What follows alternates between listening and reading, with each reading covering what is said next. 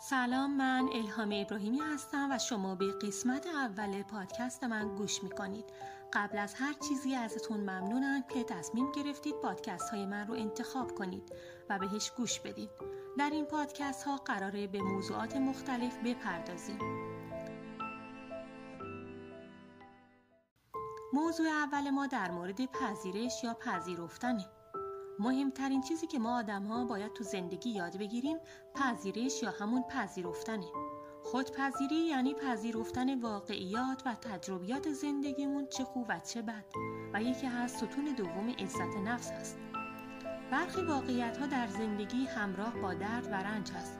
مثل جدایی عاطفی مثل شکست در یک کسب و کار نرسیدن به یک هدف و یا از دست دادن عزیزان. همه این مشکلات هست اما باید تمام این شرایط رو با تمام سختی اون بپذیریم.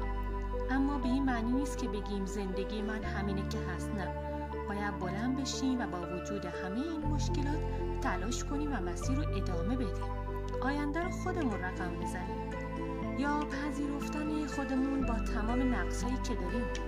مثلا ممکنه فردی باشیم که چهره یا اندام زیبایی نداشته باشیم. اما برای دوست داشتن چهره و اندام خودمون ابتدا باید اونها رو بپذیریم.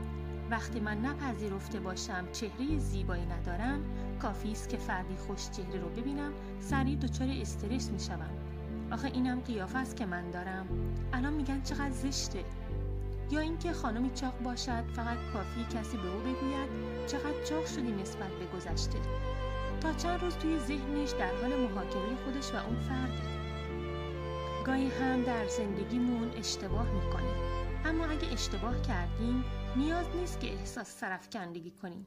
یک اشتباه فقط یک اشتباهه و نشونه نقص و ضعف تو نیست. سرتو بالا بگیر و اشتباهاتت رو بپذیر. ازش یاد بگیر و اصلاحش کن.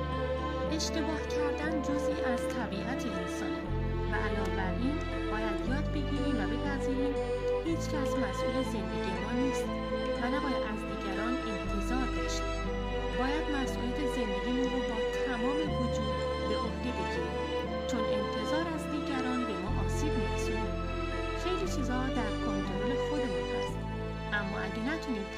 تغییرش بدیم یا بپذیریم باعث آزار خودمون میشه.